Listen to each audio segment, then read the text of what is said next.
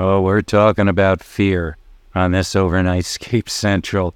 Oh, this this ought to be a good one. And uh, before I say anything else, uh, we have this tiny, uh, tiny but significant uh, contribution from none other than the artist shaman Q of the Here and Hex series, and I recently interviewed him on the Appreciator series. But he sent this small bit that I think serves as a very good uh, opening. So, fear is your greatest ally. Once you find your greatest fear, which touches on the fear of death, in other words, an ultimate fear, then it is your work to make that fear, a particular fear, into an ally that you walk with your entire life in preparation of your death. And some interesting thoughts. And uh, we we have a big plate of contributors. We're getting back into the swing of things as far as that goes.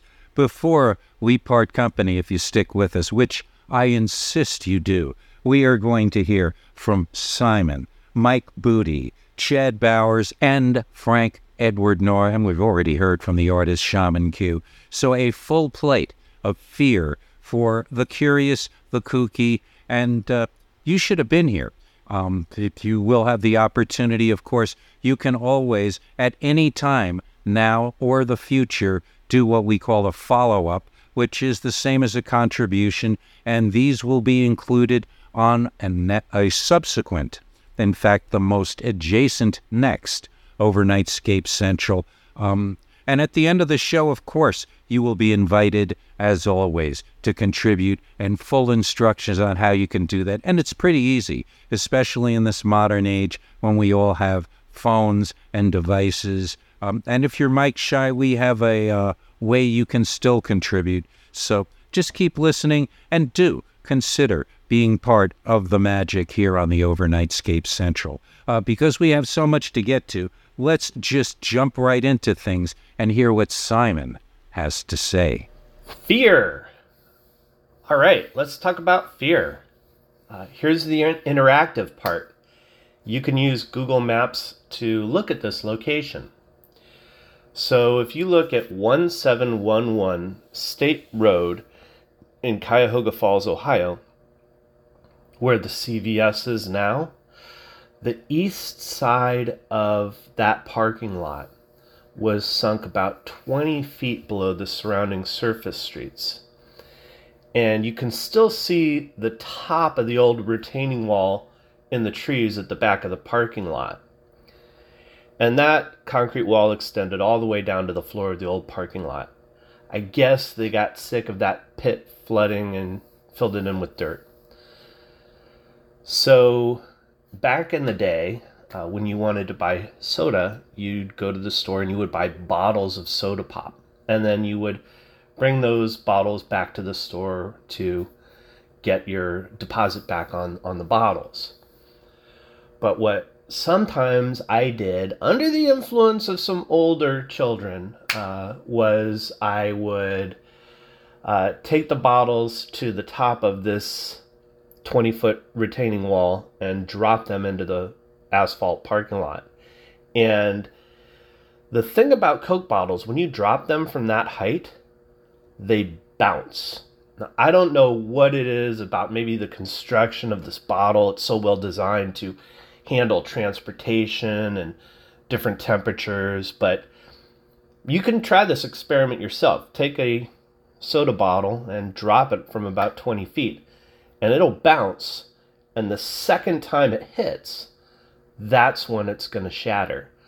And I don't really know any other type of glass or um, ceramics that do that. Usually they hit the, the ground and they, they break. But I told my dad about that, and he told me that, yeah, well, people bounce too. If you jump like off uh, 50 stories, when you hit the ground, you're going to bounce and you won't even feel the pain until you hit the ground again. Or maybe if you bounce high enough while you're still in the air. So there's your dose of fear. Have a great day. And indeed, you dig around on Google Maps, it didn't take me very long. It's Cuyahoga, C U A H O G A. Uh, well, Google corrected it anyhow. It's a miracle. You almost don't need to know how to spell to do anything anymore. And usually can figure it out unless you're particularly horrific in that. And uh, thank you, Simon, for sharing that. And uh, as we sink into the depths of varying forms of fear on the Overnightscape Central, we will keep the momentum going because the Midnight Citizen, who just released a new show, by the way, on onsug.com that you're going to want to check out. But first, no, don't go anywhere. We've got some Midnight Citizen for you, exclusive to the Overnightscape Central, right here as Mike Boody talks about fear. Well, hello, Overnightscape Central. It's Mike Boody, your scary Midnight Citizen. Um, yeah, there's that classical notion of fear, um, being afraid of the dark, what's in the shadows, the not knowing. The not knowing is the universal uh, bridge between the childhood notion of fear and the adult notion of fear. Because when you're a child, you just don't know anything. You really do think that um, you you have this very real notion that magic is real, that the supernatural is real, that ghosts are real. You, you do not have to see things to believe it.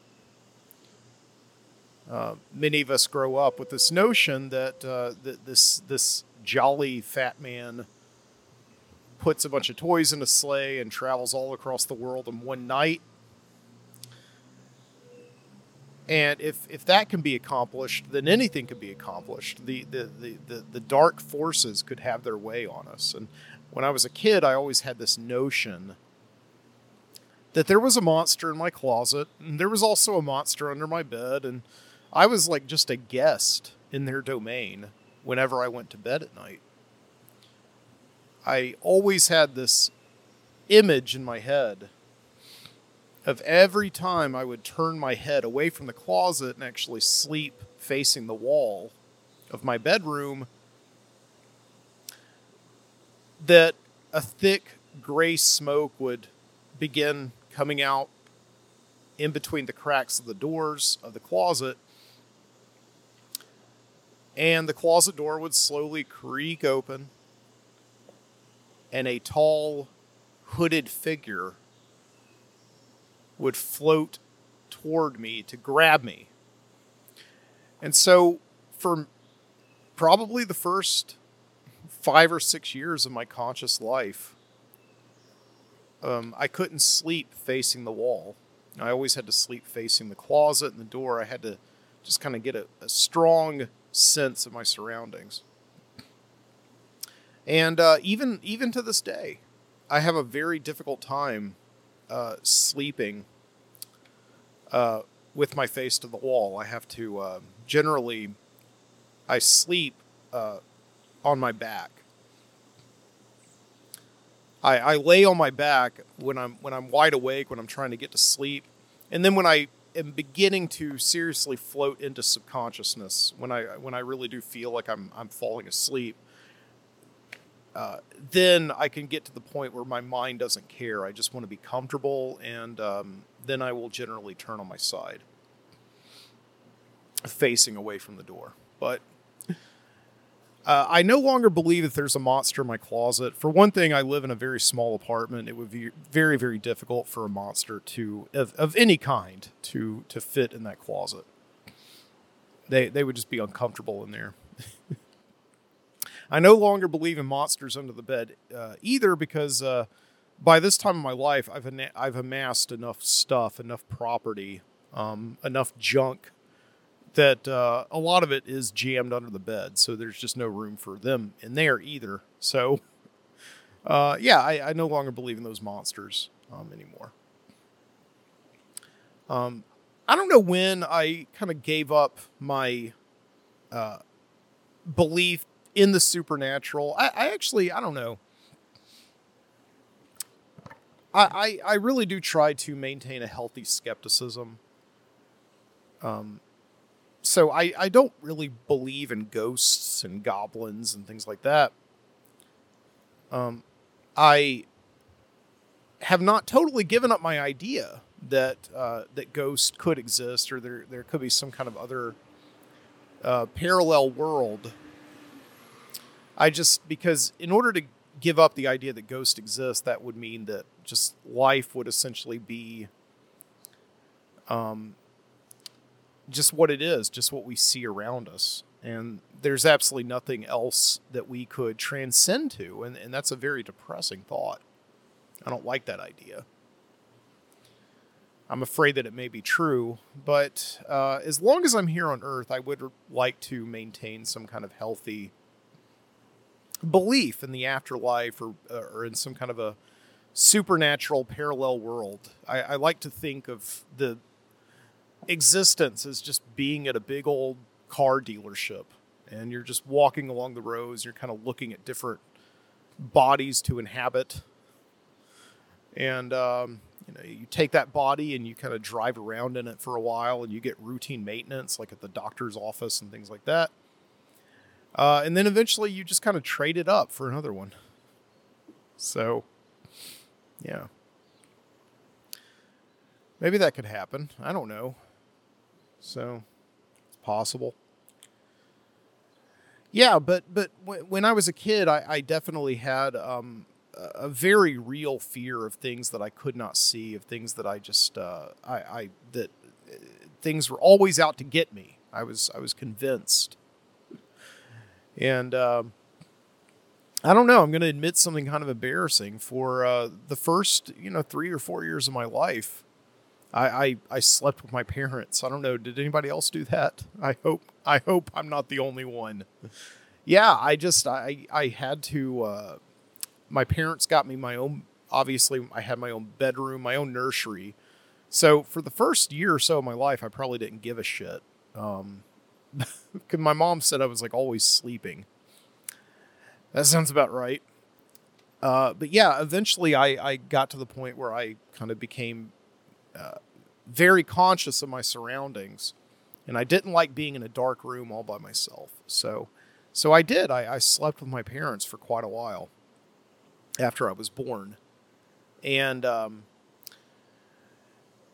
eventually they they they weaned me off of it. They kind of gave me some rewards, like a reward system. Like I would get like an extra bowl of cereal in the morning if I slept by myself, and um, and it worked.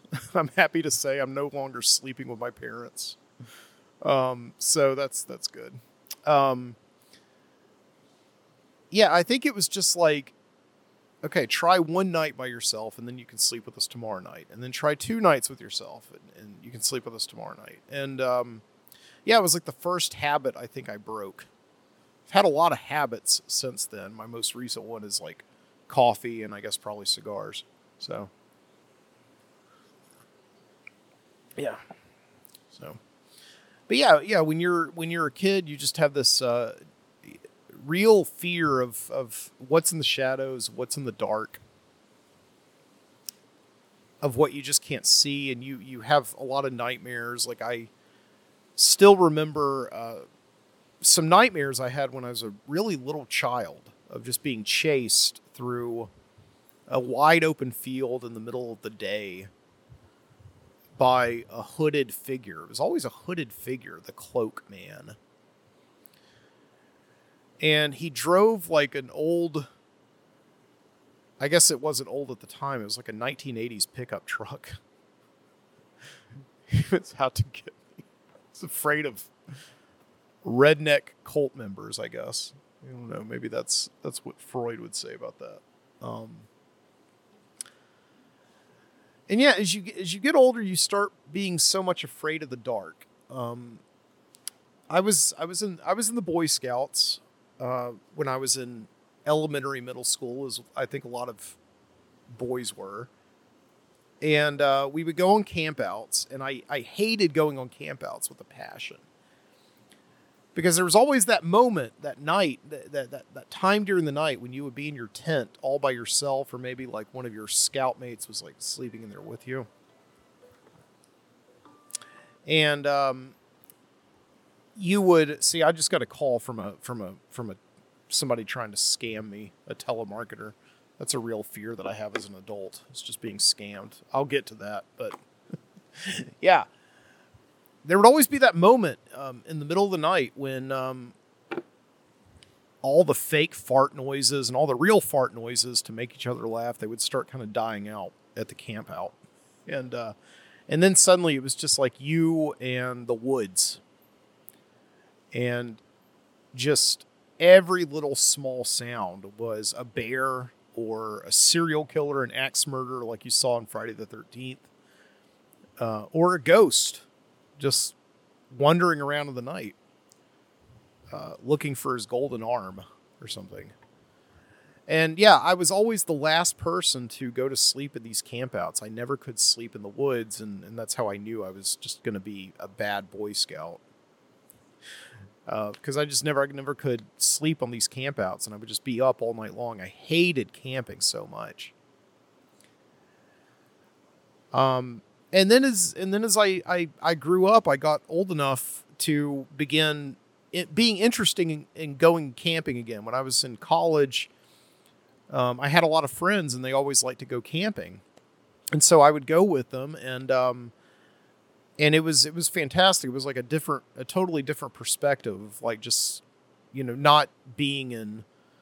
I'm not going to call the Boy Scouts a cult, but it was very much just like a, a big group of you know boys who like to do almost just masochistic things there in, in, in, the in the woods, you know, like smothering ants and lighting things on fire like the kids at the beginning of the Wild Bunch or something. And I just never got into that whole thing. But um, the friends I met in college were really cool, and they liked to go out to the woods to just, um, you know, just just be away from everything. Uh, you know, uh, light a campfire, sit around that campfire, tell stories, or and and and, drink. Once once alcohol entered the equation, um, it, it was a lot more fun to go out to go camping too. Um, so yeah, and um, and I suddenly just loved camping, and pretty soon I was doing camping alone. I, I, was no longer going camping with the with the fear that there was an axe murder or anybody like that out in the woods. the The biggest thing I was scared of when going camping was honestly just uh, wild animals. That was very like when I was camping by myself for four nights in Shenandoah National Forest. I I saw several bears while I was hiking, several black bears, and they're supposed to be docile, but here's the thing: sometimes they're not. So uh, that that scared me. And so yeah, like the whole time I was in uh, camping by myself in in uh, Shenandoah National Park.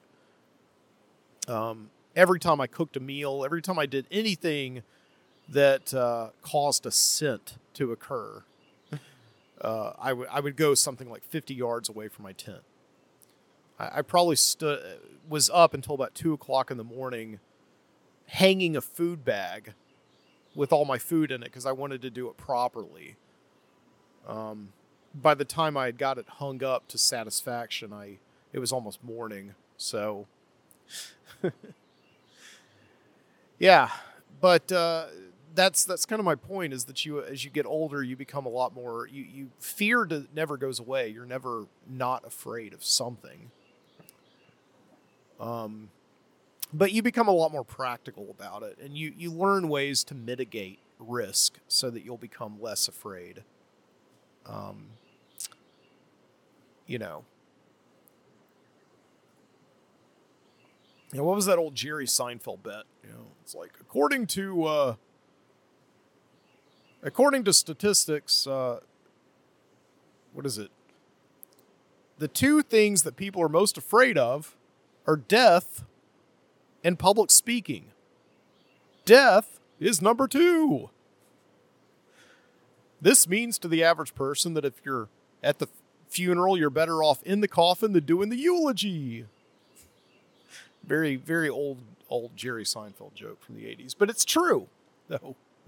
Most people are afraid of public speaking a lot more than they're afraid of death. I, I guess the thinking is is that when you're public speaking, um, you know, there's consequence to that. You're you're you're afterwards like people will think things of you, they'll think bad things of you. Like, oh man, he was a terrible public speaker. He put me to sleep. Like your reputation is on the line. Whereas death, there's absolutely nothing you can do about that. It is kind of be better sometimes for some people. I could see that to be dead than uh, public speaking. I've never felt that that's necessarily true. I've definitely had moments where I've had to speak in public that have put me on edge. I, I will not lie to that. Um, but um, is I, I think I fear death a lot more than uh, public speaking.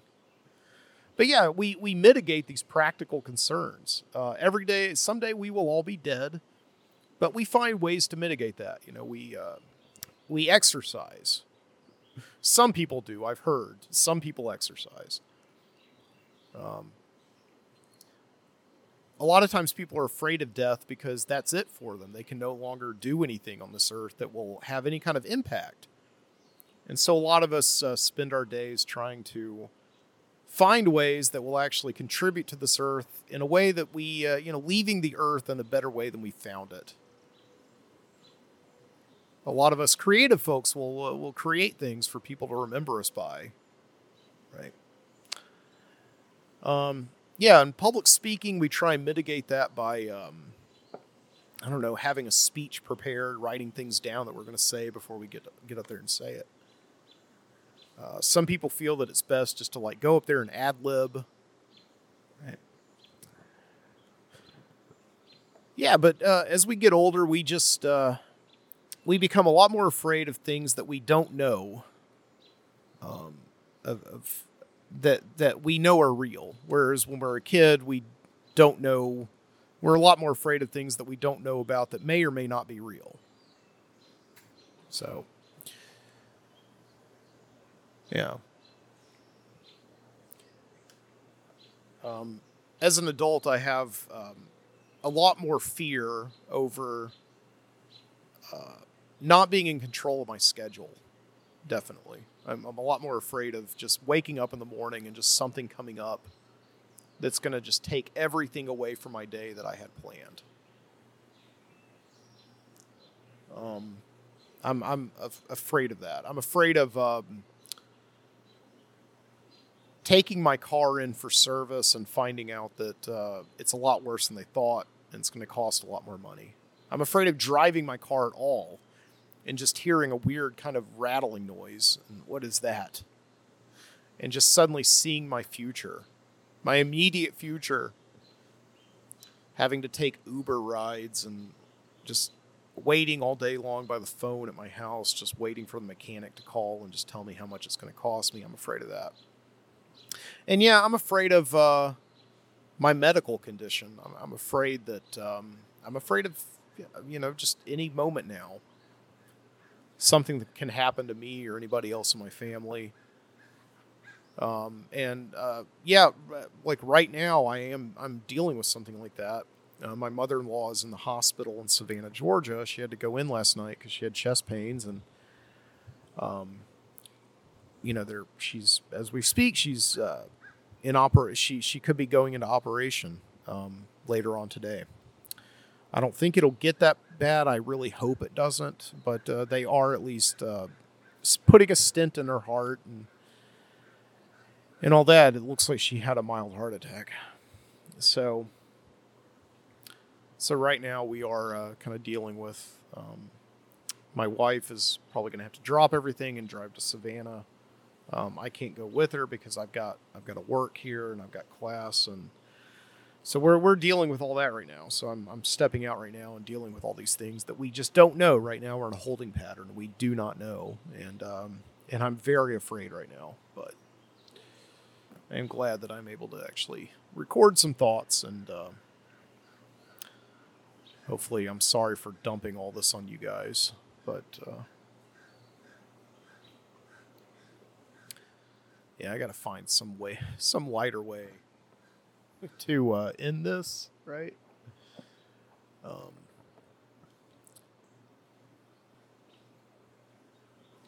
yeah, I, I uh, saw a movie recently that is very much about the uh, just manifestation of adult fear.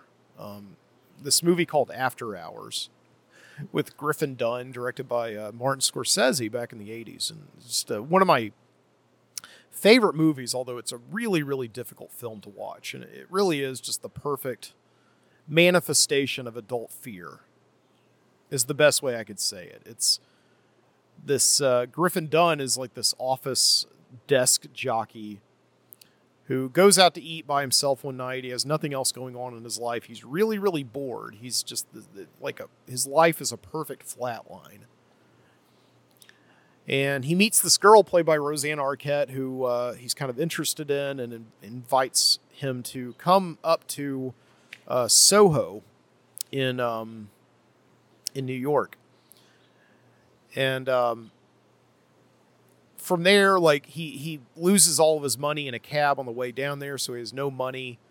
Um, he ends up completely stranded. The subway fare goes up, and he doesn't have any money to pay it. So he's he just stuck in this situation. He's confused as a, a neighbor neighborhood burglar and hunted down by this lynch mob of uh, concerned, I, I guess, early Nextdoor.com people and it's just this perfect. I mean, we've all had those moments, right, where we're kind of stranded or just the universe seems to be so against us, and every little decision we do is incorrect, and all those incorrect decisions just compound on top of each other um, to just unnerve us. And um, yeah, I, have I've been in those plenty of those situations myself in really, really bad places where nobody seems to really care about your well being. You're just like a, a customer or some schmuck or whatever. You know, you're, you're it's like places like airports, for instance. any kind of bureaucracy, the DMV, you know. See, see these these are things that we're not scared of as as kids. And in a lot of ways, I wish I could go back to being scared of monsters, thinking the monsters are possibly real. Because those are kind of fun. Because sometimes monsters can be kind of cool. You know, like in that movie Monsters Inc. or something. Um, there's no way at all the DMV is ever going to be cool. That's that's just like a total horrible monster that we all have to deal with. Anyway, uh, yeah. So uh, I'm going to throw it back to you, PQ. I'm looking forward to what everybody else has to say. Oh yes, the well, the childhood fears and the yeah, the wanting to sleep in the bed with your parents. That's I don't remember that, and I don't think. Well, at least I've never been told about it. But I do remember, you know, having a kid of my own and coping with that and yeah, it's a genuine fear. You can feel it, especially if it's somebody close to you. Like just like uh, when I was younger, my younger brother had this terrible fear of the dark, and, and he would. There were monsters literally in the dark that terrified him. Uh, the unknown, like you said, uh, what we don't know and might imagine is someplace and that goes with, you know, the anticipating illness or pain or even, you know, car trouble, as you said. Uh, it's the not knowing, and I can totally uh, resonate.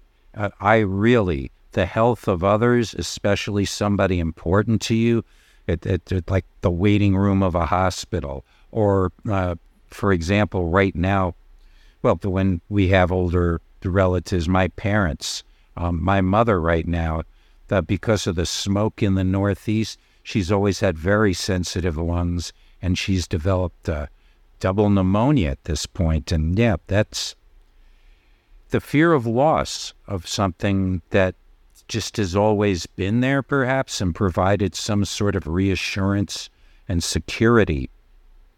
Now, that's really scary. Um, then of course, yeah, the fear of you know losing a job, not having money, uh, whatever. The, these are the real fears, and yet, you know, when we go and we're scared at a movie, it's more of a shock thing. That's not the, the real fear. Are these smaller things that gnaw at the back of our minds, maybe. I don't know, but I thanks Mike for that. And um, yeah, by the way, this, this it, it, we can always re- uh, revisit this in the context of other things, but there's a lot to this fear. The more we think about it, and you know, now that I'm becoming an old guy, uh, in my 60s now, um, the more I think about it, yeah, fear I'll talk about that later in the segment. That I, I I've actually normally I do not, but I've actually recorded a piece that I will be playing at the end of the show instead of just commenting and stomping on other uh, people's threads and thoughts. Um, next up, this uh, uh, I'm wondering which way our friend from the incredible True Facts of Space and another Alabaman. We have two Alabama residents who are regulars here. We have Mike Boody and Chad Bowers, and we've got them both this time. And that that just I mean, it could be people from all over the world, and yet two from Alabama. That's kind of scary. But I have no fear, as uh, we wonder whether he's going to take his absurdist approach, take it serious, or a little bit of both. You never know what's going to happen with Chad, so let's listen together. Fear. Cape fear. Night fear. Fear the unknown. Alarms, uh, you know, alarm clocks are quite irritating. I have a bad habit of uh, looking at the alarm clock around 4.30 and thinking, oh man, hour and a half to sleep here, so I should probably close my eyes and then like every minute I should look over and I should see what time it is now. And this, oh, it's 42, it's 443. Uh, you know, and it skips around a bit. If you find yourself riding the snooze, every nine minutes that bus comes back around to pick you up. It no more stops than the inevitable movement of time. It uh, things keep happening. Essentially, that's the problem. You can't just push pause. You know, P A U S E. Uh, P A U S E. Yeah. The pause button. Just put it all on pause. Just, uh, you know, hold it. Kind of like uh, modern television streaming.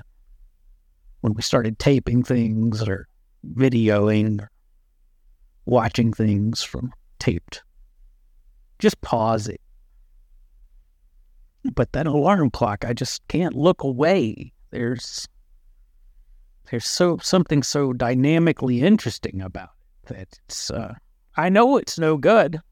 I know I'm going to wish I had just not done that, but it may be that I'm addicted to the uh, adrenaline rush of panic that it puts through me. The, the addiction to cortisol in the uh, in the human body. Spoiled milk spoiled milk is a fear that when you want some milk and you're going to pour some cereal and the age of the milk is dubious, you go to smell it and then you don't always know if that's a fair test because if you smell the the little label on top, you know, that may have absorbed some of the milk had gone bad just within the top. So you could be smelling the top of your milk and crust around the top. You could smell it and it could smell a little bad. You really don't know till you uh till you drink it. I don't even know if it'll kill you. If it is bad, it might just turn into cheese or some other milk product. Bacteria milk, for instance. Spoiled milk. will flat ruin a bowl of cereal. Another fear uh, childhood. A fear of a carton full of vengeful Rubik's Cubes. All coming at me. Little pieces ranging themselves in colors. Wasp stuck inside of a horsefly and biting me on the arm. I remember the uh, Epcot monorail station on some warm nights, if the uh, you know wind was blowing out of the right direction, you'd get these horse flies that would come in. They were horrible. Luckily, it didn't happen very often. The uh, the helicopters that came out at night and sprayed poison all over the Reedy Creek Improvement District. Kept them at bay pretty good, but there were a couple uh, days, and it was just horrible because once you had been through it, you feared that when you were next scheduled at uh, the Epcot monorail station, you feared that uh, you know the damn horseflies with a wasp inside of them were gonna bite you. They'd kind of land and just casually bite you. It was more like it was more like this big critter landed on your arm and he kind of like licked his lips and looked up at you with one eye, you know, bigger than the other. And then he sunk his teeth in and just took a big bite. Didn't like him at all. Yeah. Any Enneagram type five. Hey, that's me. A total fear of being helpless. Yeah. Fixed fear, being overwhelmed, fear of being overwhelmed. Type fives. We fear being overwhelmed by our own needs as well as the needs of others. Big fear. Being uh, annihilated or invaded, not existing at all, being thought of as incapable, just flat ignorant, having these obligations that leech off of my energy field and uh, leave me feeling desiccated. Type fears just have a big fear of uh, this not having enough to take care of uh, their needs, you know, being incompetent or not knowing enough, making a decision without enough information.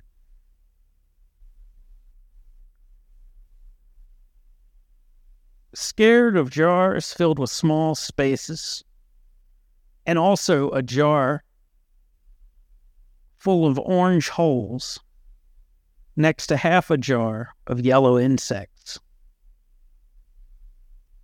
Mason jars. Eternal nothing. Fear of the eternal nothing. Fear that it was all for nothing.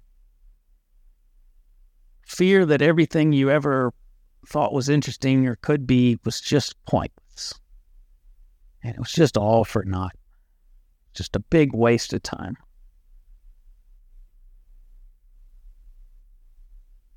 ALS, sometimes called Lou Gehrig's disease. That's a that's a fear. I had an uncle that uh, died from ALS. Just horrible business. You start off with a little bit of tiredness in your muscles, and months later, you're having trouble talking. Yeah. you know, sometime after that, you, you get so weak your muscles can't breathe for you anymore. It's, uh, your mind never goes, but everything else does around you, and you're completely helpless and trapped. That's not good. That's a fear. Fear that you're just minding your own business one day, you totally fine, and then you wake up the next day with a bit of a headache. Turns out, a month ago, you went on a camping trip and uh, you got infected. It's it's been in you ever since, but you didn't know it till now. You you've got a headache. The rabies is in your brain. You're as good as dead. There's a next to nothing anyone can do for you. Put you in a coma and say a prayer, but the odds against you are 101 to 1. There's a 101% chance that uh, that you have died of rabies. You're just not aware of it yet. To you, it just feels like a headache. It uh, comes after or comes with soon after incredible pain, irrational hydrophobia, manic behavioral changes, foaming at the mouth, uh, loss of motor control, running around wildly, painting walls, mopping floors, cleaning toilets, eating toast, just uncontrolled behavior. Flipping spices like pepper over your shoulders, breeding with rabbits in the backyard, putting new brakes on small automobiles. It's it's a bad business. That rabies sneak up on you and incapacitate Perhaps you should be afraid of rabies if you haven't already got Graffier. You know, when you have something brand new and it's just perfect, it's so perfect that it just will never be this perfect again. Cars are like that often.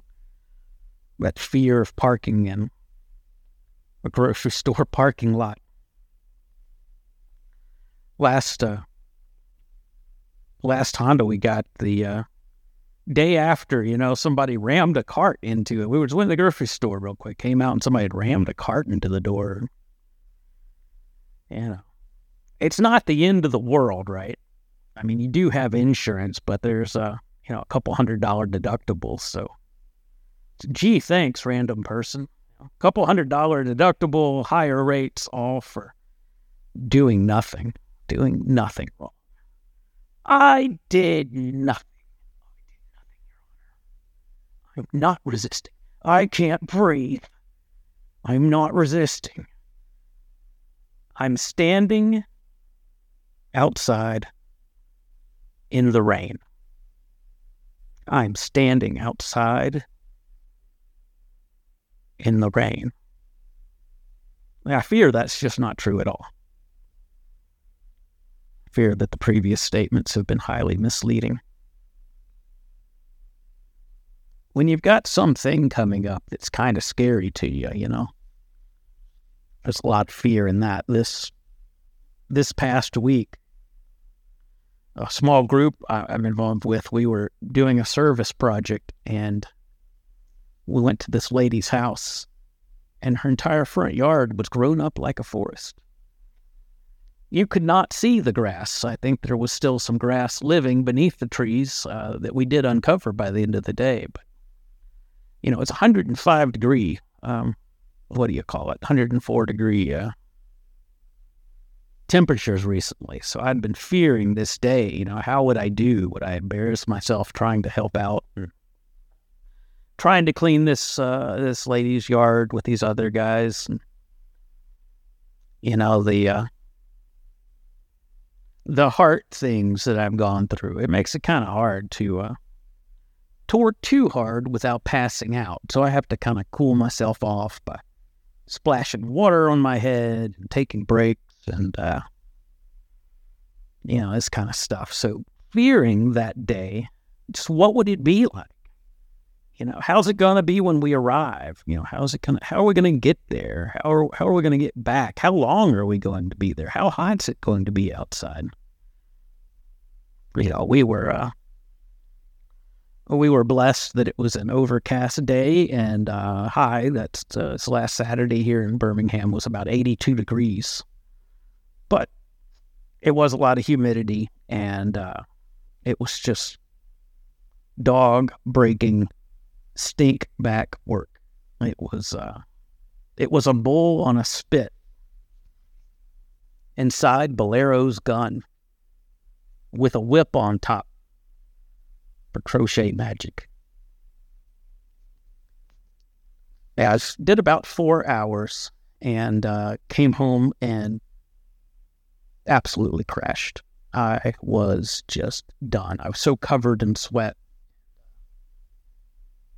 To protect myself, I'd worn snake boots and had like a long sleeve, um, breathable material shirt on.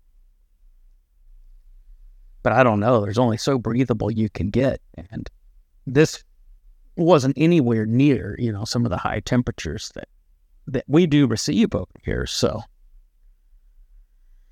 yeah, Whew. it's a lot for me, you know. Fearing stuff coming up like that, even if it's just little details that you don't know. You know, you're going to a, you know, you're going to a new town and there's a an exhibit you're going to, but you don't quite know if you're picking the tickets up at a, uh, you know, external ticket booth or you're just showing up with them, or do you just show them on your phone? You know, how does it work? How are we getting there? Where's the hotel? What restaurants are we eating at? Do we know anything about the town? His, these are associated fears. When I was young, I was afraid of the 1969 Plymouth Fury. Must have been something from a TV show or just the shape of that car creeped me out. Something about the geometry of the car itself, the stance of the car. I remember that car pulling in my backyard at a high rate of speed and stopping quickly and then just sitting suspiciously, eyeing me, watching me watching it. And it knew I was watching it. Horrifying about the that wide front grill. Nationwide, it was everything and nothing under that grill. Video games can be scary, cause a fear reaction. Alien versus Predator on the Atari Jaguar. The main mission when you play the part of the Colonial Marine and the alien has come aboard the ship as well as the predator. And they've killed everybody and they want to kill you. So uh, you explore the different levels of the ship, you explore the ductwork between all the different rooms and levels. And uh, there's a lot of quiet moments in that game with the creepy atmosphere of the engines in the background and doors opening and closing. Sometimes in one of the uh, long ductways, you're crawling along and you start to hear something behind you. It sounds like breathing, and it's a freaking alien. You turn around and it's too late. It's swiping at your face. Lighted up, but the yellow blood gets all over you, causes some damage. In fact, could kill you. The uh, alien creatures as well as the predator. There were 256 separate artificial intelligence routines uh, run entirely by the uh, 68 Motorola 68000. Some fantastic coding on that game. Andrew Whitaker, uh, James Purplehampton. Yeah, that game was scary as hell. Mainly because of the pace, I think. It was an exploration game that required um, some action finesse at times, but punctuated by long periods of uh, sometimes very quiet exploration. Looking around, trying to figure out where the key card is or whatever you're looking for next. Five, ten minutes had gone by, just the sound of your radar sound of the ship in the background, you get lulled into a sense of complacency. It's just then, damn aliens on you. It must have been like a judo master. You know, it was like a, it's kind of like a crocodile that had the speed of a cheetah and the body of a kangaroo because it could hop really fast. We've never seen it do this, but I'm guessing that the alien could hop, you know. He seems like a natural hopper.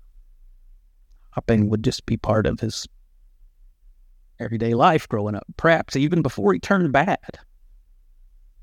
Is it possible that he was a peaceful, well adjusted young alien and he kind of just fell into the wrong YouTube algorithm and watched a few videos and became an absolute fanatic, determined to kill Ripley as well as all the other human beings living on Earth?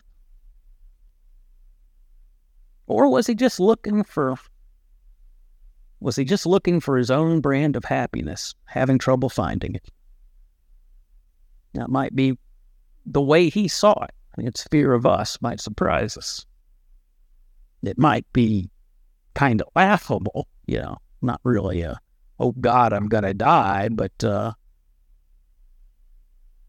but more of a gee, you know, I, wouldn't mind eviscerating a human about now, impregnating them with my, uh, with eggs.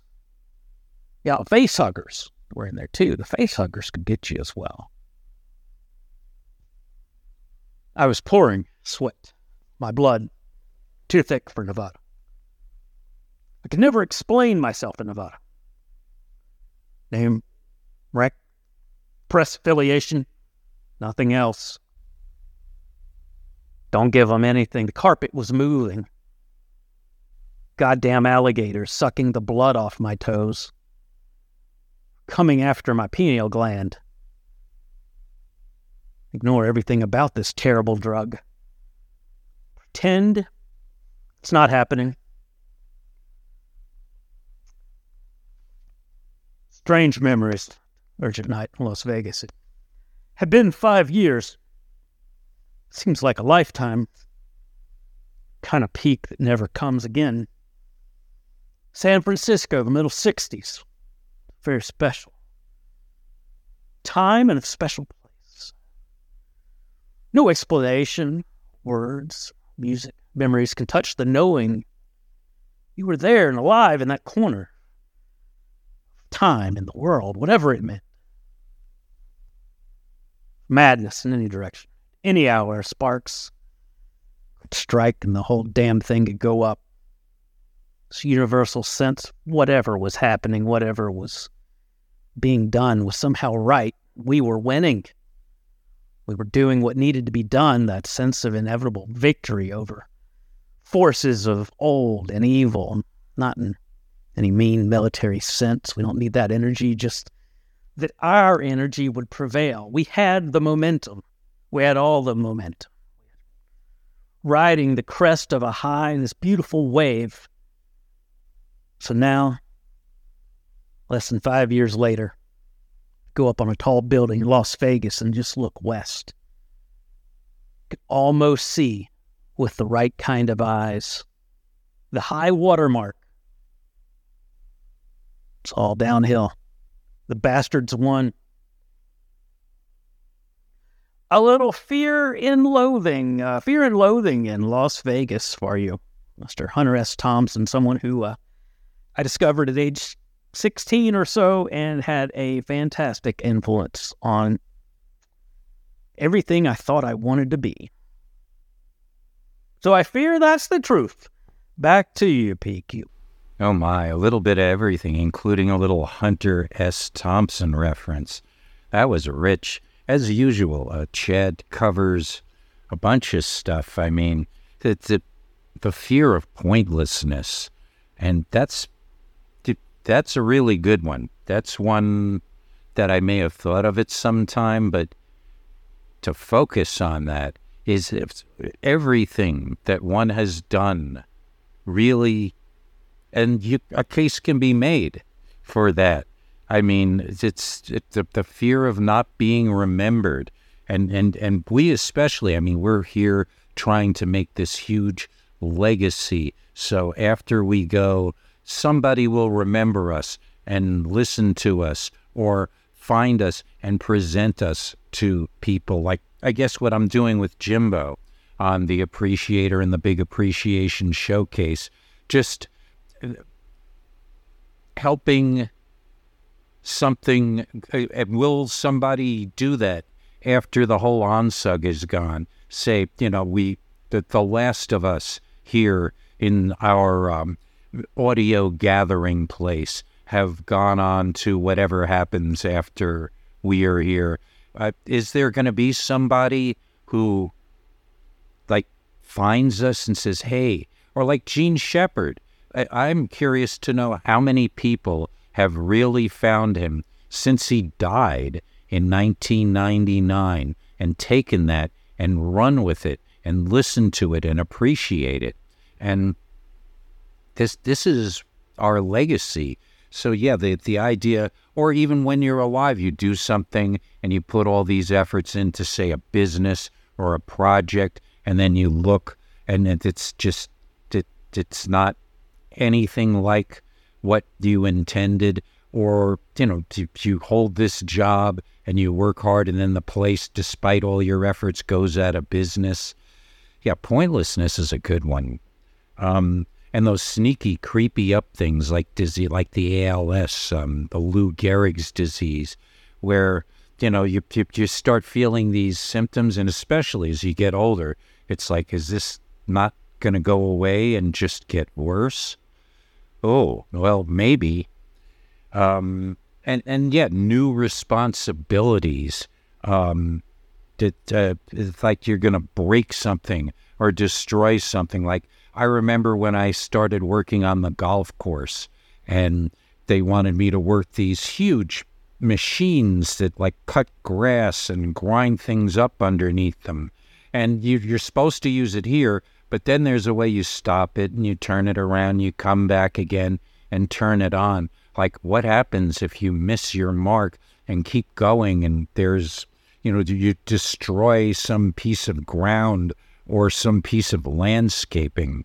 And and gosh and and chad's you know chad's had heart problems.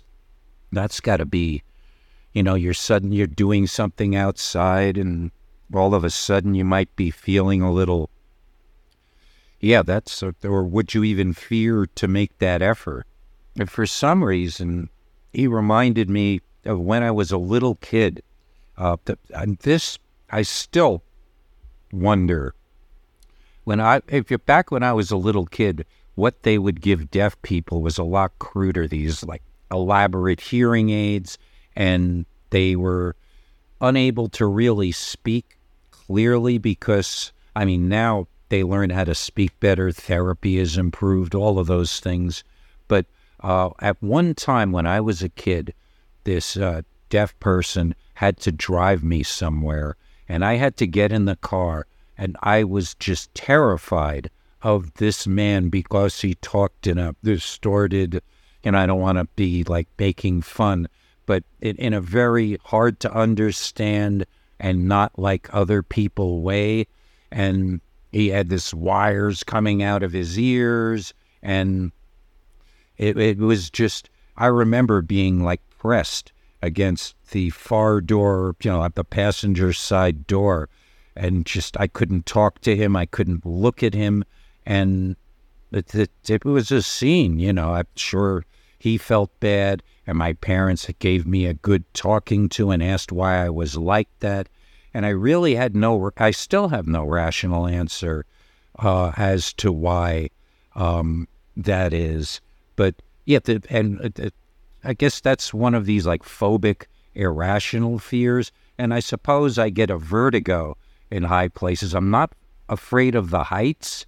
If I feel secure and everything is flat and straight and I can hold on to something, I can look out of that window. But if there's nothing to hold on to, and something is like moving out there or moving inside, you get that little bit of dizziness. That I just, you know, like a amusement park rides. Yeah, if I get on the Ferris wheel and it goes up to the top and it stops and there's no wind, I can sit up there and enjoy the view. But like a wind comes and shakes the compartment you're sitting in or something, immediately, immediately, it's just, oh, fear, fear, fear, fear. And uh, now comes the time when uh, we talk, uh, we hear rather, and hear the talking of our leader and um, the the one who usually gives us the longest and most detailed, because he is the Rampler, uh, account each and every week here on the Overnightscape Central. Uh, let us listen together to Frank Edward Nora. A week or two ago, I went to the dentist, and it was sort of prompted by a little bit of pain in a, a tooth on the bottom, and um, also we hadn't uh, had any uh, dental cleaning since before COVID. I figured it was about time to uh, get back there on both counts. So I went over there, and they did some X-rays, and like you know, really, um, the tooth you're complaining about, there's really nothing wrong with it. Uh, so we went through the cleaning and got the whole cleaning done, which of course is uh, long and drawn out, but it's it's good to do. Then the dentist came in and he was looking at the X-rays. He's like, "Yeah, yeah, that like like like I said, that tooth on the bottom is um, fine, but the tooth right above it, can see on the X-ray there's a cavity in there. So we're definitely going to have to do that, uh, fix that because it was it, there was a filling, but the cavity was under the filling, right? So I was expecting that I was done, and he's like, "Well, yeah, well, have to really take care of that." I'm like, all right, I didn't really feel any pain there. It was actually the other tooth, but okay, we'll take take care of that at some point. He's like, well, you know, because we uh, we heard that you had some pain in the lower tooth. We did set aside some time. Uh, you know, if you can't do it today, we could do it maybe. Uh, uh, this was a Friday, so maybe on Monday or over the weekend. And I'm thinking to myself, oh God, just got to get it over with. Just imagine having. Uh, it's better to get it over with than to have to the the, uh, the subtle fear of the dentist and everything like that. So we actually went into another another room, and uh, he uh, you know he put like a numbing gel on my gum, and then he injected me with I'm assuming whatever Novocaine or whatever kind of cane they have these days. And uh, he said, "Okay, I'm going to start drilling, and if, raise your hand if you feel any pain." So he starts drilling, and of course it's very unpleasant. Uh, but uh, I, I, I, you know, at first I didn't really feel any pain, and um, that, that smell, like the sort of the grinding tooth. Ugh. But uh, as he as he was drilling, I was in fear of feeling pain. Uh, every moment, it was so aggravating. It seemed to go on for such a long time. It was just that that state of anticipation of wondering when that pain is coming, and it, it never did. It never did. I did not have a single bit of pain in the process. Of course, it's uncomfortable and it's annoying, but um, no pain. But I did have that fear of pain. I experienced that fear. Now, this is a very mild fear compa- comparatively, but that's just one example of fear. Of course, when I think of fear, the phrase comes to mind: "Fear is the mind killer." Fear is the mind killer, which I think is from Dune. I believe I, am pretty sure it's from Dune. Uh, but I remember it being in a uh, the soundtrack. To, remember that uh, video game Rez R E Z from uh, on Dreamcast, and then later it was on I think PlayStation Two or Three. Very cool game, but there was one of these songs that they sampled that "Fear is the mind killer." Fear is the mind killer. Um, what does that even mean? Fear is the mind killer. I don't know. I have to look it up. Hold on a second. Let me see. All right, so it's from uh, Dune by Frank Herbert, the first book. I must not fear. Fear is the mind killer. Fear is the little death that brings total obliteration. I will face my fear. I will permit it to pass over me and through me. And when it has gone past, I will turn. Sorry, there was a pop up. I will turn the inner eye to see its path. Where the fear has gone, there will be nothing. Only I will remain. All right, that's just a quote. It's, it's from the Bene Gesserit uh, religion or whatever. I don't know. I, I, I was I watched a bunch of the, the Dune stuff eh, last year or the year before. There was that new Dune movie, Part One, which is all right, and I watched the David Lynch version with Kyle MacLachlan. Yeah, you know. I'm not sure. It's just I guess sort of mastering your fear is what it's sort of about. Now, what is fear? Uh, I think fear is one of the uh, what would you even call it? It's a it's a sense, it's a feeling, right? And I've talked about this in the past that you know, like uh, the human being, which we're we're all in as far as we know. Are any non-humans listening? I always wonder. But uh, as we are kind of operating a, a human body, which is something like a vehicle. Whoa! Where did those wind chime sounds come from? All of a sudden, scary. It is creepy. It's causing a bit of fear. I take my. What the hell? Where are they? Because when I have the he- when I have my ear- earbuds and I, I, I can't tell what direction things are coming from. That was weird. Um. So operating a human body, as we all are familiar with, uh, it is like a vehicle. Now, of course, and I I I have talked about this on my show uh, recently. You know, the idea that I know some people think we are just the body, and what we, our sense of self is just electrical signals in the brain.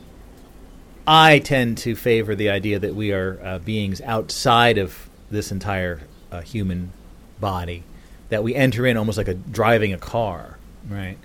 And um, so we are not human beings. We are another type of entity of some sort that enters in and operates the human being. In this case, seemingly for from birth to death, you're sort of locked into the one human you're attached to. And of course, that brings up a, one major fear the fear of death, right? That uh, we know we're all going to die at some point, but do we? I think we all sort of imagine that they'll come with up with that immortality breakthrough at some point. If we can only live long enough, maybe we can benefit from that. But anyway, um, the idea is that to operate a human being, there, uh, uh, like in the car, you have your dashboard and the readouts. You have see how fast you're going, the, the speedometer, and you have the gas gauge, and right, the temperature, and all that other stuff. It's all there in front of you. But as a human being, there's something similar to that, but it's it the readout or the output of this system is, is in the form of feelings, uh, sensations, urges, etc. Right? Um, so it's a, a subtler system, if I may use the, the term subtler. Am I saying that? S U B T L E R? Subtler? Subtler? Subtler. What the hell kind of word is that? That, for example, in order to, um, you know, instead of a gas gauge, we feel thirsty, we feel hungry, right? So we know it's it's time to drink some water or, or some other sort of liquids when we feel thirsty, right? Rather than looking at a gauge. And same thing with food. And breathing, of course, is one of those things that is, uh, interestingly, uh, both an automatic function that you can then take conscious control of, which is interesting.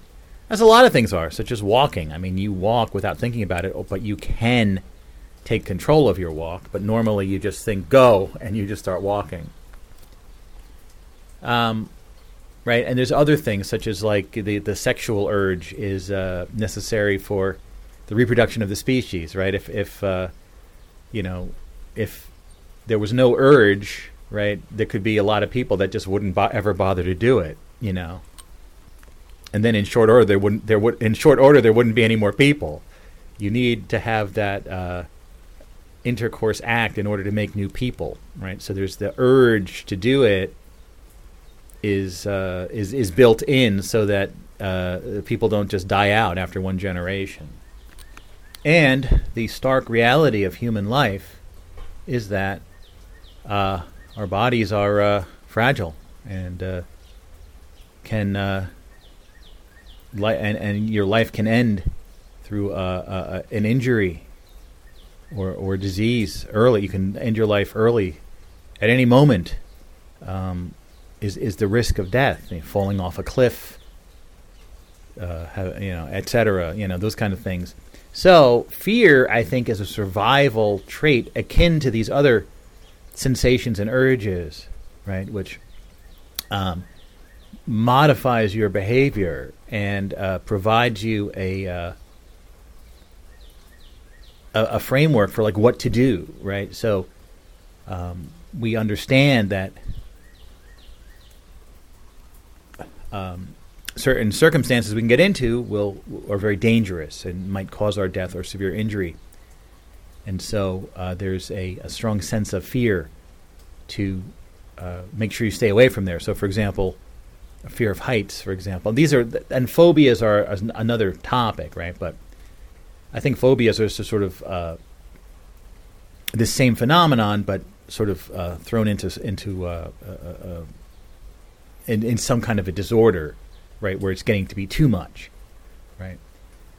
For example, uh, you know, if if there's a as something that humans had to deal with a lot, a, a cliff, you know, like you're you're you're walking along and then there's a, a sheer drop, and as we know, if we fall a long distance, chances are we'll be very injured or killed, and so there's a fear of of heights or getting near uh, something like that. You're going to start feeling fear and it's going to make sure you don't just walk off that cliff like that freaking fool on that tarot card, just walking off the cliff with his little dog and his bindle, you know.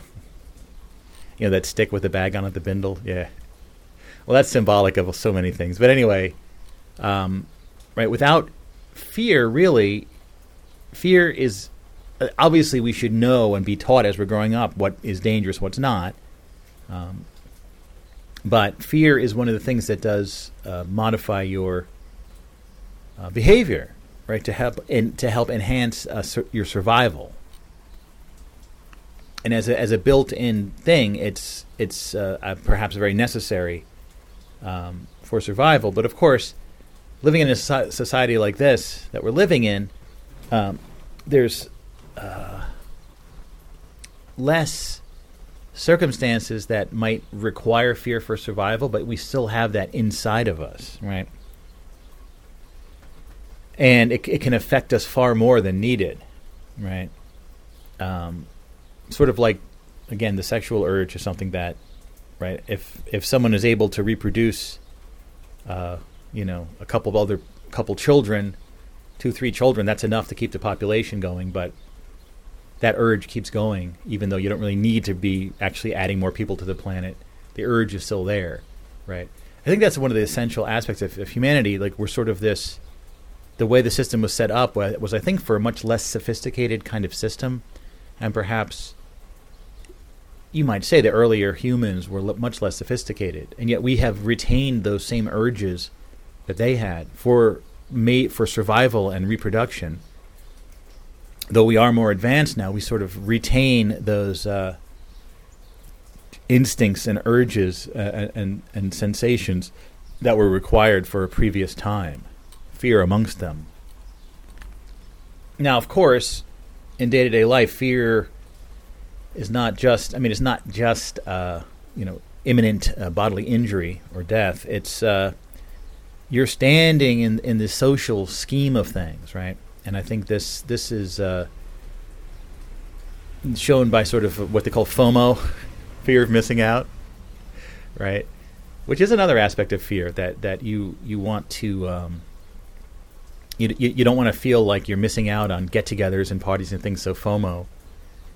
This might also be related to those uh, primal urges, right? The idea of um, the desire for people to uh, be social and get together uh, you might say, uh, is, is, an aspect of survivability. That is, if you're part of a group of people and you run into some sort of trouble, chances are, you know, like another group trying to attack you or whatever, if you're in with other people, if you're friends and you have connections with other people, your your survivability would would increase. Whereas, if you're sort of a, a lone wolf, just going by yourself, it may be harder to survive, right? And I think you can view all of this, these traits and things, and either uh, by design or by uh, what's that one? Evolution. That, that uh, those that do survive, their traits are passed on to the next generation. But then, of course, it's not quite that easy because the, the field of epigenetics, where experiences the life form has during its life after it's born, uh, can also be passed on, which cannot be explained by traditional you know, Darwinian evolution and I think epigenetics is uh, definitely something that is. Whereas at one point it was, uh, and I'm just, this is just what I remember from reading it, that at some point if you even mentioned epigenetics, you, you'd be laughed out of academia. But now there's been enough, I believe, uh, evidence that it does happen that they have to take it more seriously. Of course, on the other hand, it is the human being was designed you know, as, as an advanced piece of technology. Um, which is a whole other way of looking at it. And then, of course, the um, the uh, morphic resonance theory of Rupert Sheldrake, which I think is sort of the missing piece of the puzzle in all of this, because it actually um, tends to support uh, the overall idea that life began in a simple form and, and gradually uh, became more and more complex, which is what we normally think of in the evolution process. But um, using morphic resonance, it makes that process uh, much more likely, right? But there's other kinds of fears. What like the fear of public speaking, right? That is, uh, and I'm experiencing a slight amount of that because uh, this weekend is going to be this, you know, yeah, in like six days is going to be my father's and my mother's uh, memorial, and I'm going to be speaking at that. I'm not too scared of it. I, I think I'll figure out something to say, but you know, and it's going to be a small group of people that I know. So, but it's still public speaking is a little aggravating. Like I, you know, uh, when I went out to that uh, VR conference in 2014, I had to give my uh, like my uh, my 30 second pitch or whatever, or my one minute pitch. That was really aggravating, right? To have to get up in front of this this group at this convention and talk, to try to promote myself for one minute. Um, the fear of public speaking is a big fear, right? But what is that about? What is the? It, it, it's basically, um, a little. Yeah, it's hard to kind of understand. Like getting up in front of a group of people and speaking, and you're the center of attention. Everyone's looking at you. I know they say to imagine the audience naked, but does that really work? I don't know. It must have something to do with the social or cultural aspect, or the social aspect of fear, which is, uh, you know, how you fit in. And essentially, a lot of fear, I think, has to do with us working toward setting up our future self for easier times, right? That is, um, it, uh, anticipating what your situation will be in the near and, and further future right? And making sure that you have the basics set up. You have a place to live. You have money. You have uh, uh, people around you. You have all the ingredients to live a satisfying life, right? And a fear of, of losing that or missing out on that, right, is what sort of could result from uh, social uh, mishaps and uh, and those sorts of issues. But I think also, I think a fear of public speaking has to do with the way that we define ourselves, right? And this, I think, goes to, I think, a root of a lot of fears, which is that the way things are set up, each of us is uh, uh, seemingly separate from other people, right? Each of us is sort of an island unto ourselves, unto ourself, seemingly because I know most uh, philosophies eventually get to the point where like all is one and we're all connected. But at ground level here, right, street level, like we all are kind of disconnected from other people, right? We kind of um, we know we know ourself and our mind and our thoughts. We know the world around us. We actually build a uh, a copy of the world inside our mind, right? And we also build copies of other people inside our mind, right? And so by observing the world, we update our internal model of the world. And by observing people, we update our internal model of other people, right? And then using just the clues that come in through our five senses, we have to imagine or model or simu- simulate what another person may be thinking. Although we just don't we will never know for sure, right? We just can't get at what's going on inside another person's head unless you're a telepath or something, but you know, whatever. I know that I've I do feel that I have a very low level of, of psychic senses, but not enough that I can peer into someone else's mind. Not not at all. I would say uh, very low level stuff, and not. I, I, don't even know if it's real or just my imagination or whatever. You know, I think there's something to it. But but, right, we can never really know what other people think of us or how we're how other people view us or how we're coming across. We just have to take our best guess with our internal simulation of the world. So I think that is the fear, a constant kind of fear or concern that, um, you know, are we doing things in a good way and are we, uh, you know, of benefit to other people rather than upsetting other people? And we are we can never really know, but we have to use this technique of modeling the world and modeling other people in our mind in order to uh, have our best uh, understanding of it. And I think that in general, uh, it does seem to this this process does seem to work at some level, but uh, we can never be sure. So I think that, for example, going in front of a crowd and talking, it it challenges in a lot of ways. Like we think we have these models correct and everything, but we might be wrong, right? And I think by you being the focus of attention, it challenges your internal process of uh, uh, uh, your model of the world. And I think, especially, you talk about this uh, introversion and extroversion. My theory is that this relates to how we define ourselves, right? So I think an introvert, which I am an introvert, it's a mis- kind of a misunderstood phrase, I think. I, I believe that I define myself through an, more of an internal process. Like I know myself, and I define myself uh, more using my own internal uh, s- views rather than trying to interpret other people's views of myself. Right. Whereas an extrovert is someone who will put greater weight towards uh, the uh, the way that they interpret other people are interpreting them, right?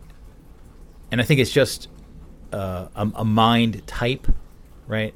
How you define yourself, it, and I think uh, it's just the weight you give. Uh, I think everyone is using both sides, uh, both your internal understanding of yourself, and then observing other people how they react to you in terms of building up your self-image. And uh, it's just an introvert will much more rely on the internal, and an extrovert will much more rely on the external factors, right? So, an extrovert in a social situation interacting with other people is going to uh, every bit, every interaction is just going to sort of reinforce their self-image because they're looking for that external, those external reactions from other people in order to further define themselves.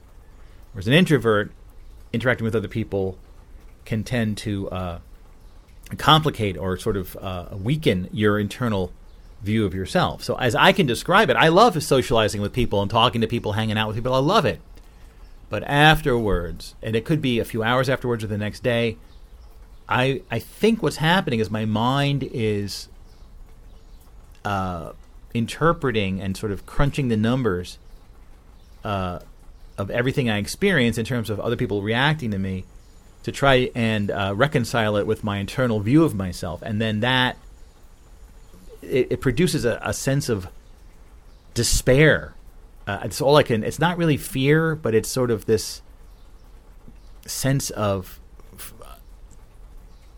I can't. It's hard to describe. Like, not really sadness, but it just it sort of feels like yeah. It, it feels like a forlorn kind of feeling it's very hard to describe, but it happens afterwards, not during. Now, of course, you know, and I don't ever let that, the anticipation of that feeling, prevent me from socializing, but I know it's going to happen. Uh, it was a week or two ago. We we did a lot of socializing, went to birthday parties, a lot of stuff. And my wife is an introvert as well, and I think that we both uh, we both knew that we would sort of feel it later, and I did, but it's not extreme, it's not terrible, and I and I know it's going to pass. But I do think a lot of fear stems from social fears where you are again trying to fit in and trying to be part of a group a society um, in the same way you don't want to walk off a cliff you don't want to say the wrong thing to the wrong person right because uh, as a physical injury will or will be one type of uh, disadvantage. Uh, um, a social um, a faux pas is another is, is also a similar disadvantage to the human being. But uh, we are uh, living in a, a, a, as I mentioned earlier, we're we're living in a type of society, a type of culture right now that seems to be quite removed from the origins of humanity, right? And so it's it it I'm not sure that the way our society is structured uh, makes it for like to be an optimal experience for a human being because things have just gotten way too complicated and we're processing so much information and dealing with so many different things all the time that it, it produces this sort of low level anxiety and fear all the time right because of the kind of society we're living in right? Where uh, you know this type of capitalistic system you have to pay to live right? And if you don't pay to live you'll wind up in a very disadvantaged state the hom- homelessness etc so you need to know that you have um, the, your circumstances set up right and you need to know that you have money coming in a job or whatever or someone else that can pay for your stuff and um, just the endless sort of complications of of modern life, which seem to produce this sort of uh, low level fear constantly, which is not really a great way to, to exist, but it's the way it is here. And that and, and that brings us to kind of um, the the mind as a kind of a computer system, as I was referring to earlier, that it's uh, providing you right.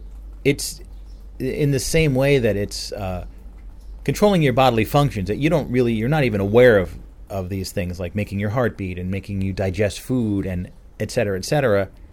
It's they're all automatic functions, right? And in terms of interpreting uh, the world around you through the senses, a lot of that is also subconscious and and uh, and automatic, right? One one of the things that really fascinates me is for example, visual information, right? Um, I'm sitting on my porch here, looking just out at the street, across the street. And in, in my field of vision are literally millions and millions of things. L- every leaf on every tree, every needle on the conifer across the street, um, the blades of grass, the contours of the leaves of these houseplants, right? Um, millions of individual shapes in my field of vision right now. Yet I'm not experiencing the interpretation of these shapes. I am being given a kind of overview. It's just I'm looking at some cars and a street and some trees and a lamp, you know, things like that. But it sort of seems that the mind is uh, crunching all the numbers and then providing you this kind of overview. Now, I've uh,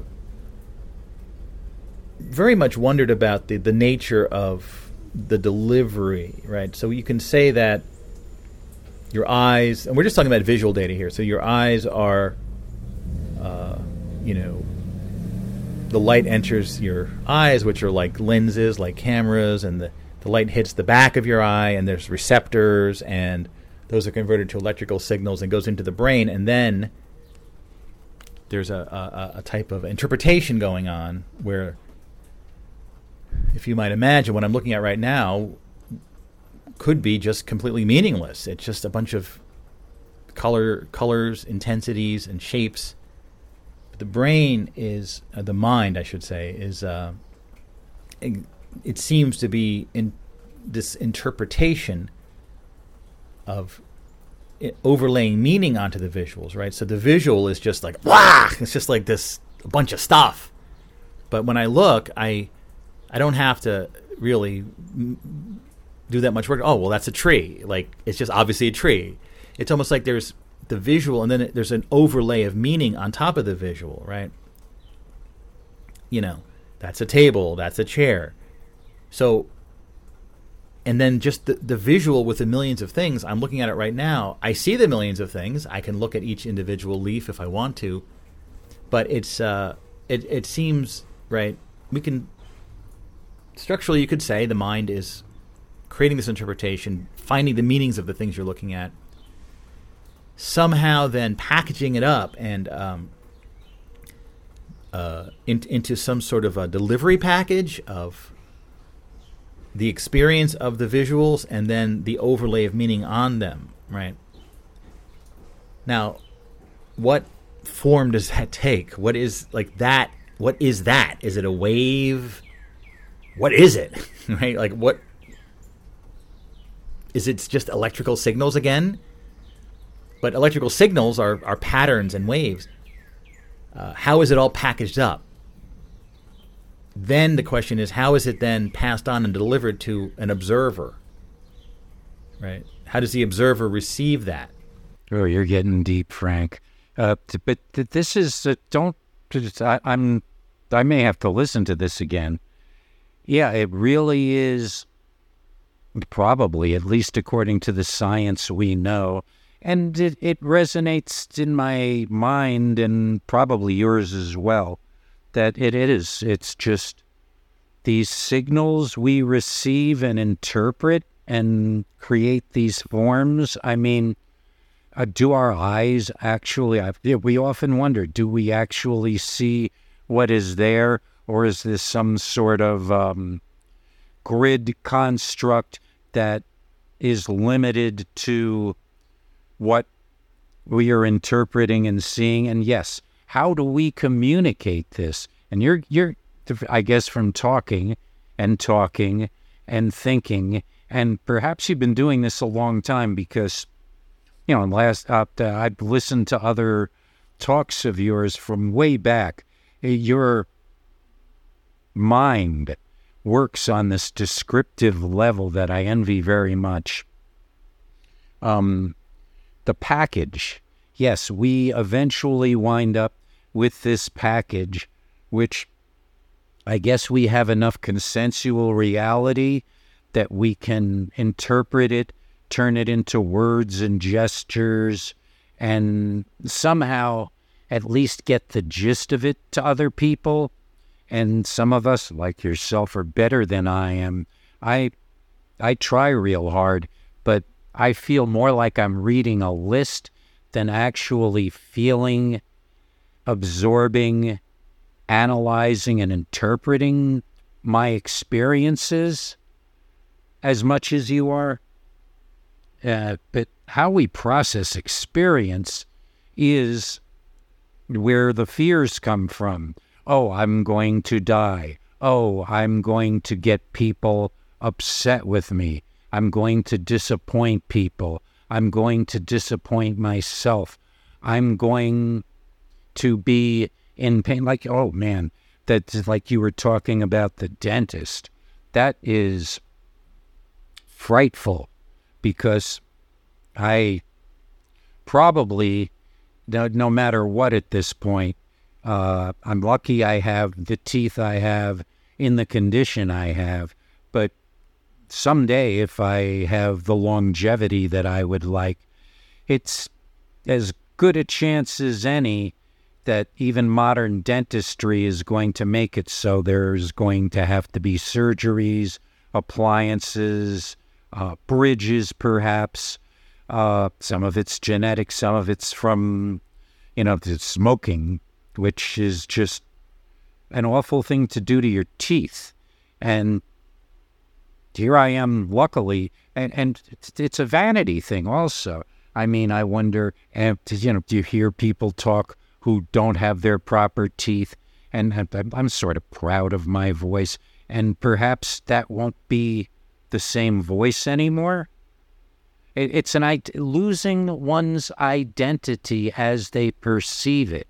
That's that's what I think I'm zeroing in on listening to you here um, the dentist, this, the doctor, the just whole process of decay after a certain point. And really, I mean, when does the decay of the human body and our capacities begin.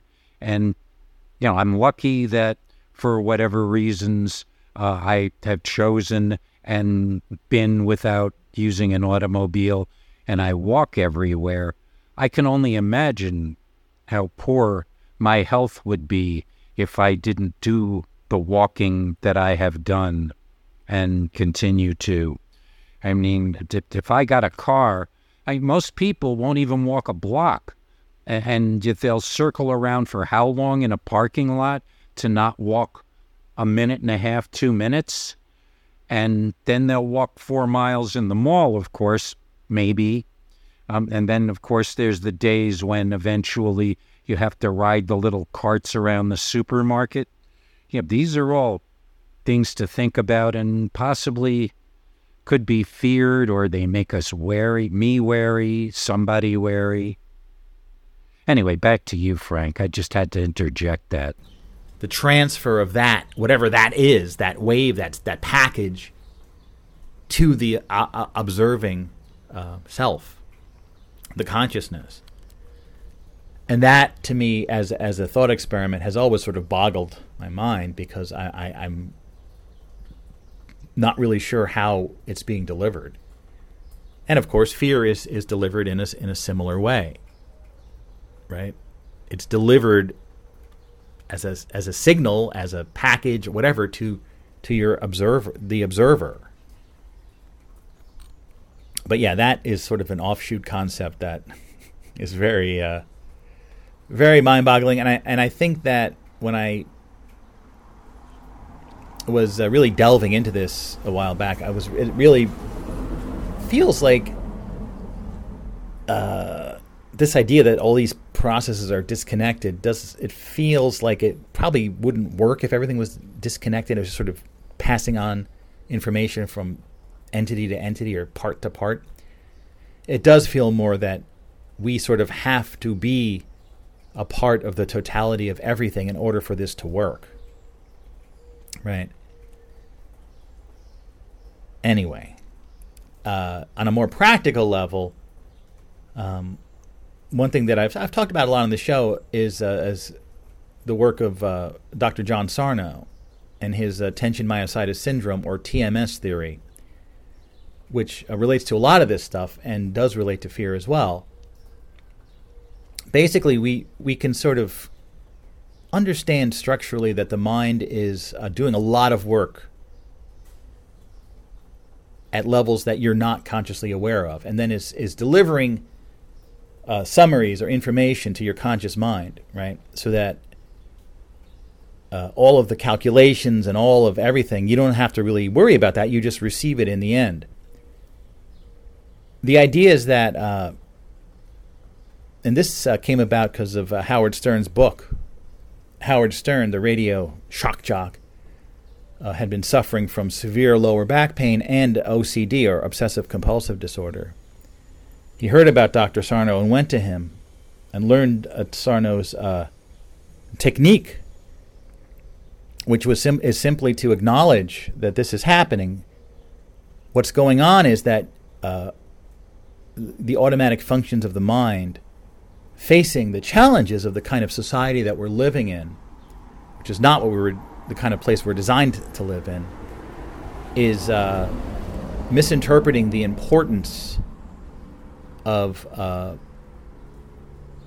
various uh, interpretations. And usually it has to do with something that's emotionally painful.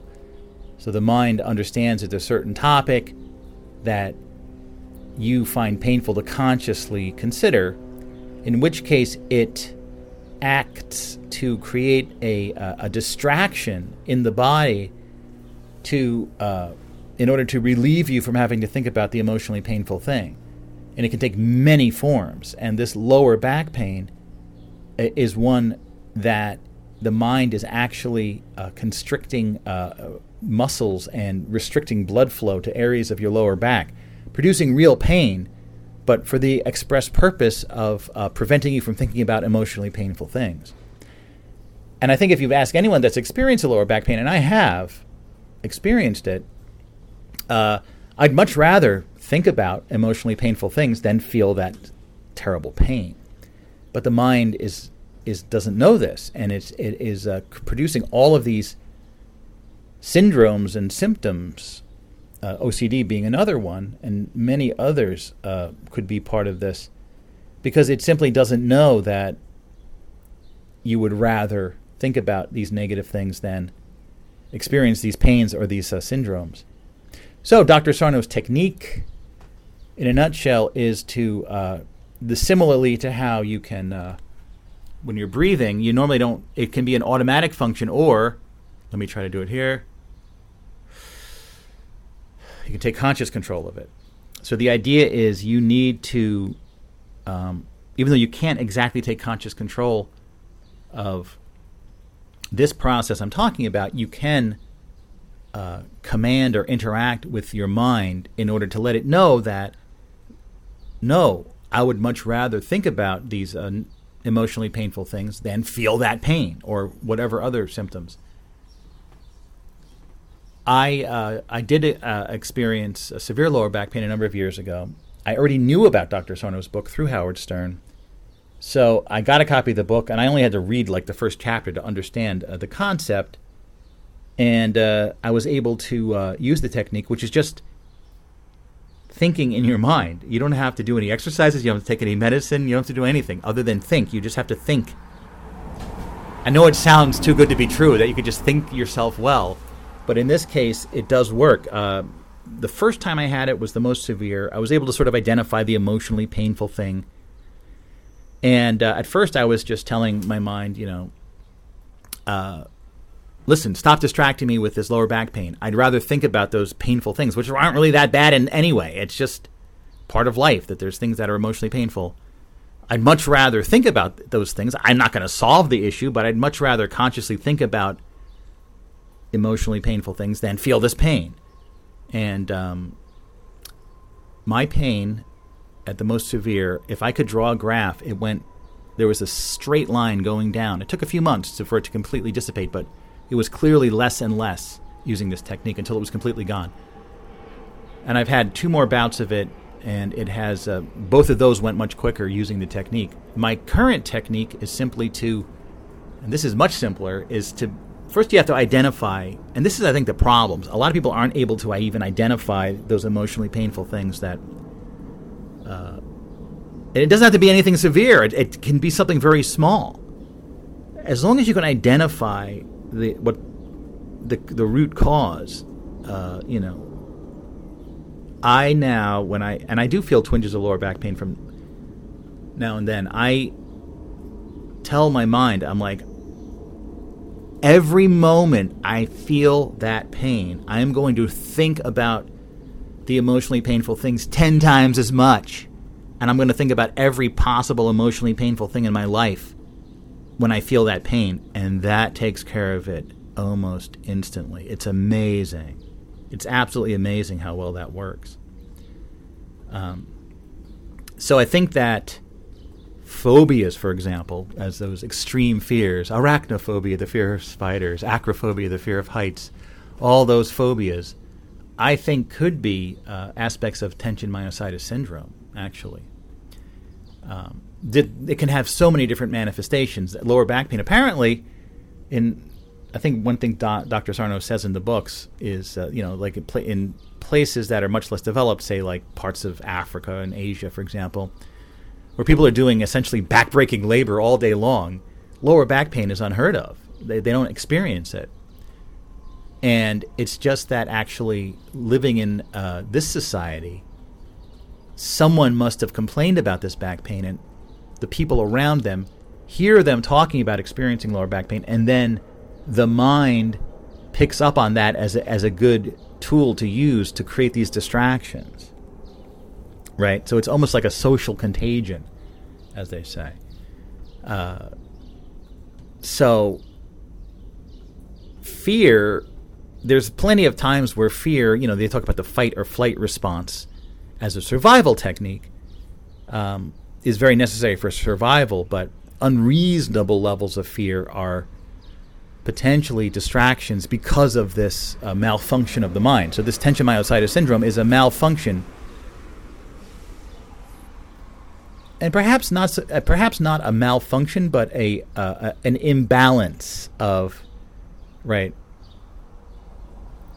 the mind not being able to know uh, that certain issues are really not that important.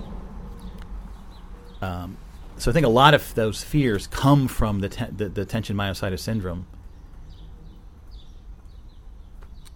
Wow, it's a bit of a new interpretation. I, I was just kind of, I was just kind of like riffing on all this stuff, and I, I, I didn't realize. Wow, I, I sort of a. So I think yeah, a lot of those irrational fears are from are from that. So it does seem that this, uh, you know, and of course the medical establishment doesn't accept it. Oh, this is pseudoscience. It's quackery. It's not real. Well, I don't know about you, but for me, it cured me multiple times. So obviously, there's no physical condition that's causing the lower back pain in my case. There are cases where it is physical, but I think a lot of them are not. What would happen if we learned, if everyone learned this technique from a young age, that you have to take a bit of an active role in terms of um, managing how your mind uh, um, interprets things, right? Yeah. Oh, but anyway, I was going to talk about a bit like uh, our relationship with fear in a broader sense, and like the whole horror movie genre, right? How people want to experience uh, fear, but in a controlled situation. It, and and I, you know, I have really never been a big fan of the horror genre per se, but I've known so many people that are really into it, and they describe it like, uh, th- these are all fears. For example, a body horror. Um, a lot of the movies are about uh, you know serial killers that are dismembering people, etc. And they describe it as that they are, I think, at a deep level, so scared of being injured and being hurt that somehow seeing it being done to someone else in a fictional setting, you know it's fictional, uh, is somehow um, allows you to face your fears more, right? Uh, you know, and then there's the sort of the jump scare aspect of the genre where you, you you're experiencing shock and, and, and surprise and, and momentary fear in a controlled situation because I think that we do sort of fear fear itself. Who has said, the only thing we have to fear is fear itself. Let me look at that quote. I'm going to predict it's Franklin Delano Roosevelt, or is it Delano? No, Delano. Delano, Delano. I don't know. Yes, I was correct. There he is, Franklin D. Roosevelt. Where's the quote? Come on. Hmm. Hold on, let me pause. I'll find this. All right, here we go. 1933. This is a day of national consecration. And I am certain that on this day, my fellow Americans expect that on my induction into the presidency, I will address them with a candor and a decision which the present situation of our people impelled. So first of all, let me assert my firm belief that the only thing we have to fear is fear itself.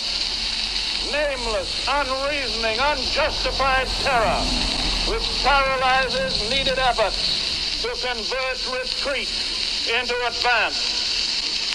We face our common difficulties. They concern, thank God, only material things. The withered leaves of industrial enterprise lie on every side. Farmers find no market for their produce, and the savings of many years in thousands of families are gone. More important, a host of unemployed citizens face the grim problem of existence, and an equally great number toil with little return. Only a foolish optimist can deny the dark realities of the moment. And yet we are stricken by no plague of locusts compared with the perils which our forefathers conquered we have still much to be thankful for. Nature still offers her bounty, and human efforts have multiplied it. Plenty is at our doorstep. That was the excerpt. Uh, what did he say? Produce. he said produce. The produce of their farms. A really weird way of saying produce. Uh, yeah, I mean, uh, and that does also sort of talk about how we're living with our primitive uh, systems in a more modern age, but still having to deal with those primitive urges and those primitive responses. And uh, the only thing we have to fear is fear itself. I think he's, what he's also saying is that we have all of the ingredients to have a good place to live here, and we've just sort of temporarily mucked it up. But it's not like a plague of locusts or whatever. We can we can fix it. Um, and it's just sort of that the fear of again what I was talking about, like your near future. Uh, you know, the next days, weeks, months, years, and what's going to happen. Are you going to have food to eat? Are you going to are you, are you going to be homeless? Like the fear of that, the paralyzing terror of that, then leads to worse and worse situations because people stop, people are paralyzed by the fear and they can't begin to fix things. That may be related to why people like horror movies because you you fear fear, and by watching a horror movie, you can experience fear in a controlled setting and face those fears in some ways. Anyway, I've, as finally, I want to look through the uh, the listings here in the Overnightscape Underground of the word fear in the uh, the show listings. Oh, look, here's a a topic I used to talk about: clone fear. Hello. The fear that I'm actually like a clone. I think everyone's thought about that at some point. How about a song from Fuzzy Dopner, Fear Number One? There's a song uh, from 500 Song Trip, Fear is Nothing New by Jim, Jim Guitard. Midnight Citizen, number 20, Fear and All That. Wow, that's from uh, 2011 or, or so.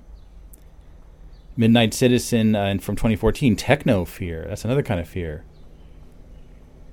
And the one I was really thinking of, of course, um, the second uh, episode of Central that Jimbo uh, put together back in 2016.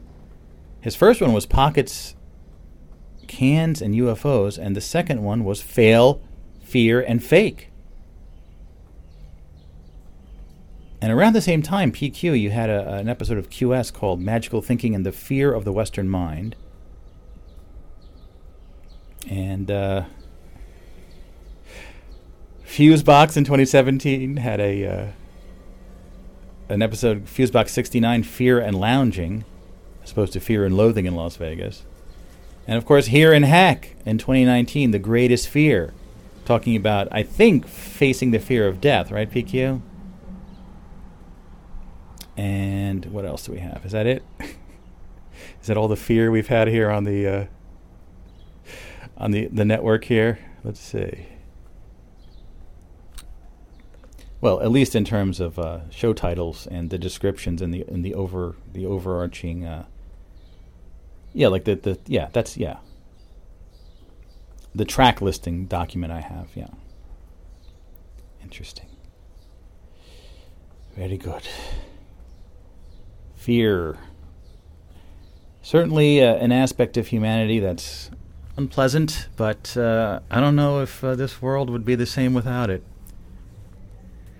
It's in the mix, it's one of the ingredients, the mysterious uh, formula for the uh, oddly satisfying, though often annoying, life as a human being. Back to you, PQ. Did a segment before the show because you know sometimes on a topic I do want to organize my thoughts and not just rely on my comments, and so I did that. But yes, Q especially uh, because of his system Tolteca, whatever we want to refer to his um, philosophy as, that death is our advisor, and if we are in contact with that idea and that we are, this body at least, is going to die. And he has very, you should listen to the Here and Heck shows, especially Death as an Advisor, but there's so many of them. And there's a lot about death and his view of what the afterlife can be if one is in a certain frame of mind and has the discipline to always remember that, it, that we are going to leave this place and perhaps if we follow this system we can with i suppose a team of fellow thinkers of the same way go to a further existence?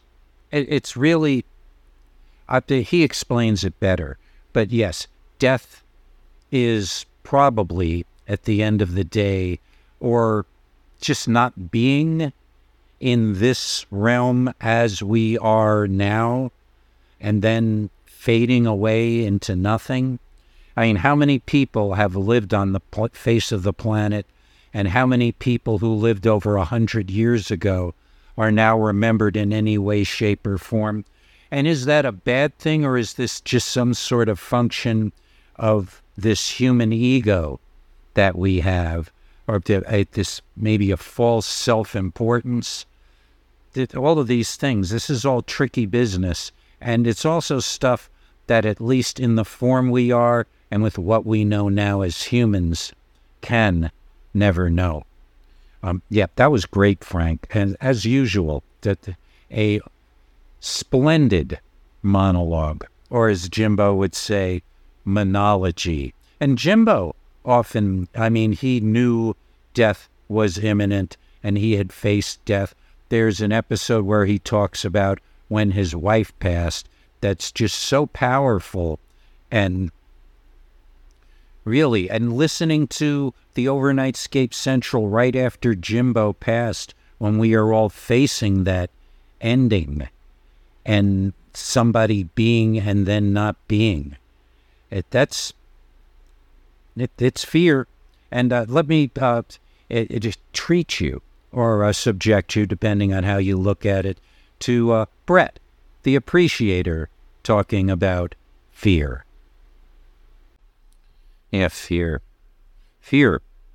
Man, what do I. That, and just recently, I am finding my fear. And it's realizing that although some part of me still felt you know, I'm I'm young. I'm a kid, and even I live in a town of seniors, so I can and have been able to maintain this. I mean, there's people older than me, and uh, I'm a younger guy. I'm not any longer a younger guy, and the, the you know, it's like you're watching a movie and it's going on and on, and you're enjoying it, and suddenly you're realizing that it's going to come to the end. And that I, I got to tell you, there that has to be the biggest. I mean, yes, I've been uh, afraid of becoming broke or losing everything or losing love or losing a person in my life or a situation or a job. And uh, just worried maybe at times in the past like where my next meal may be coming from, or if I'm going to have a roof over my head.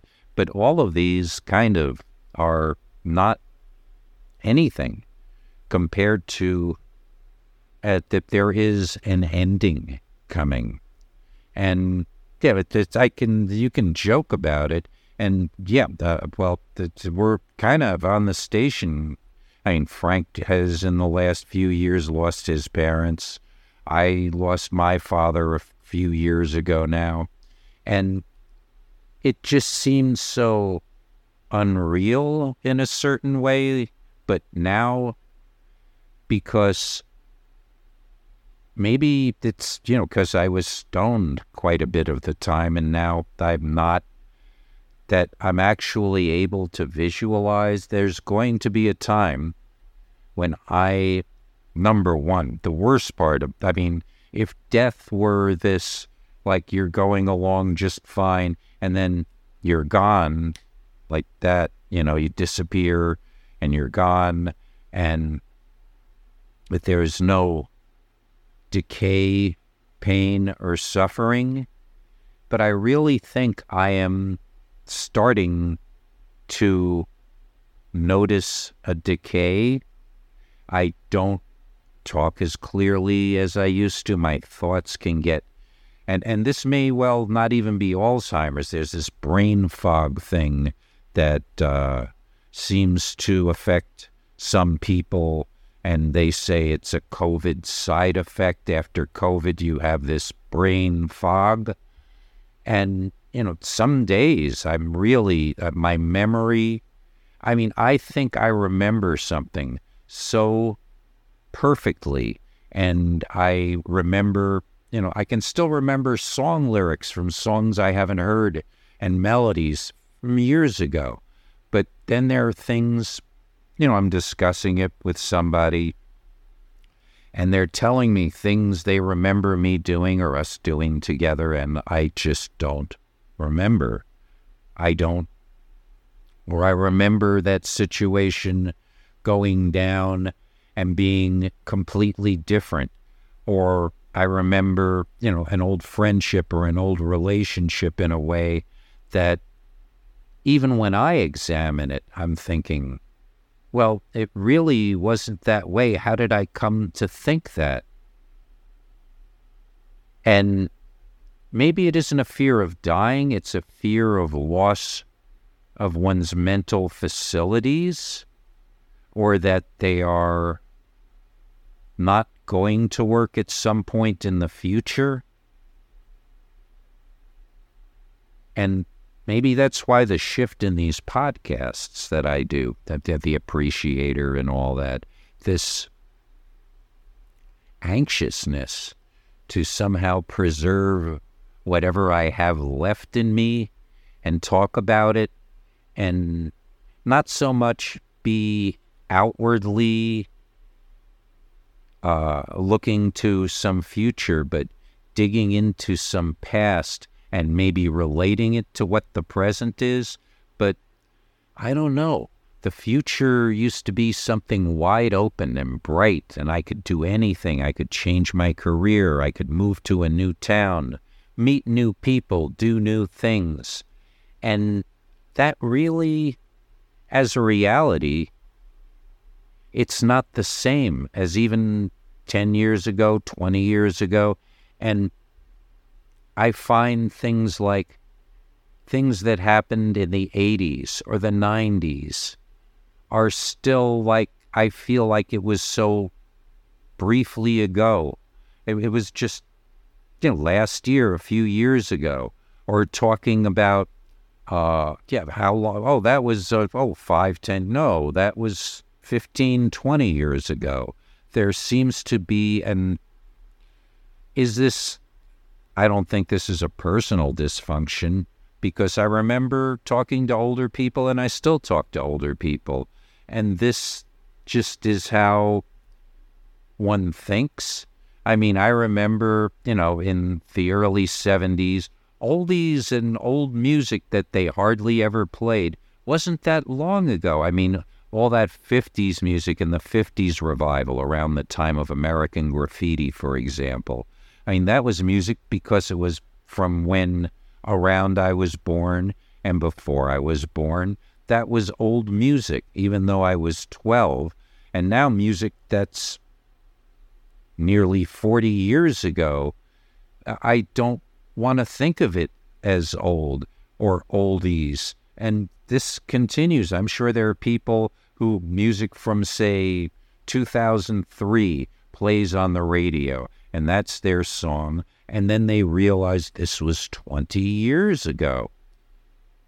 So, I mean, yes, I sort of fear getting sick and suffering. I think everybody does that at any point in life.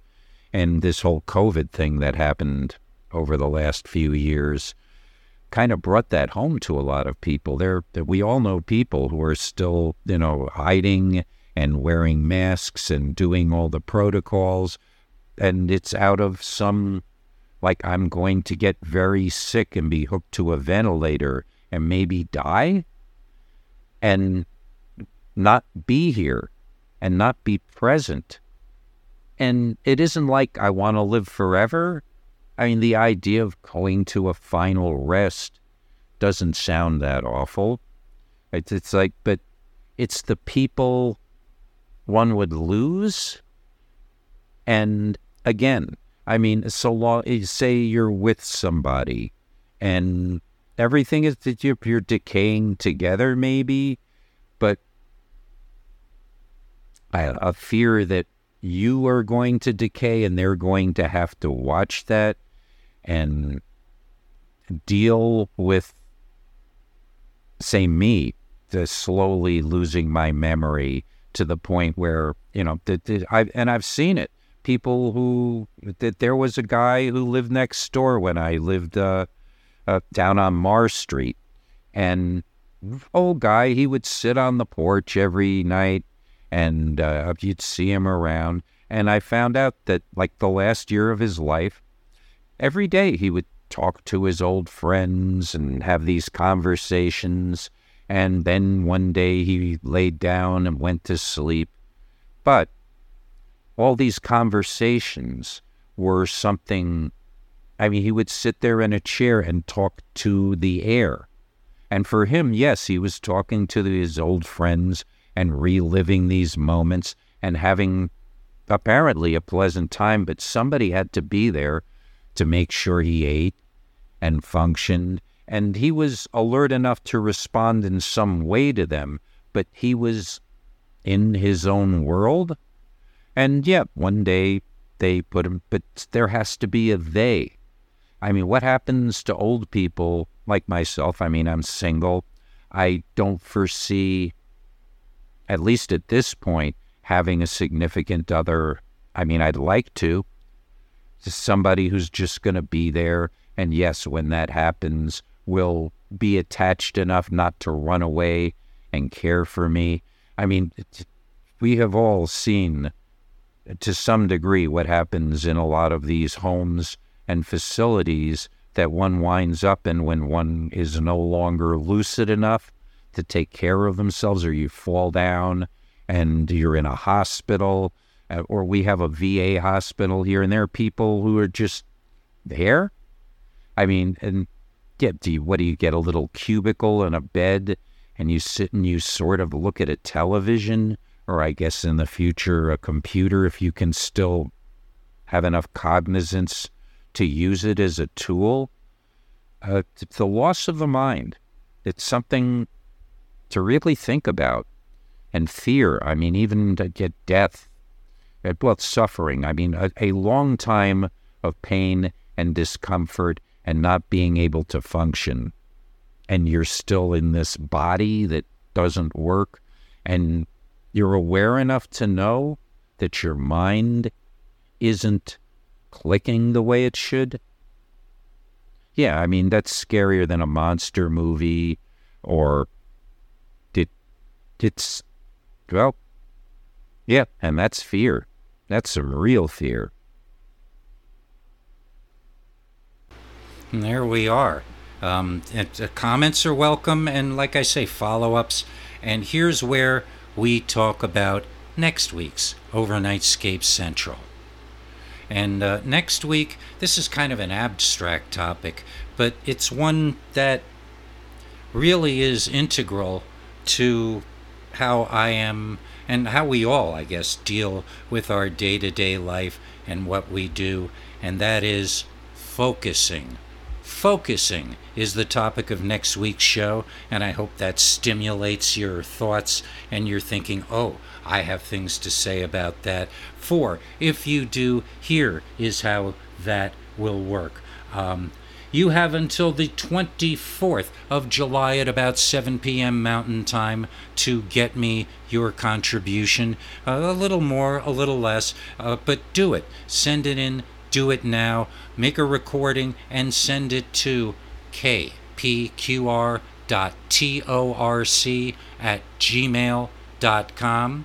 Uh, you can also, if you are unable to record, don't want to record, and just want to say something, if you have any other comments, you send them to uh, kpqr.torc at gmail.com, and I am more than happy to read uh, just about anything on your behalf for inclusion and participation in the Overnightscape Central because this show is open to you.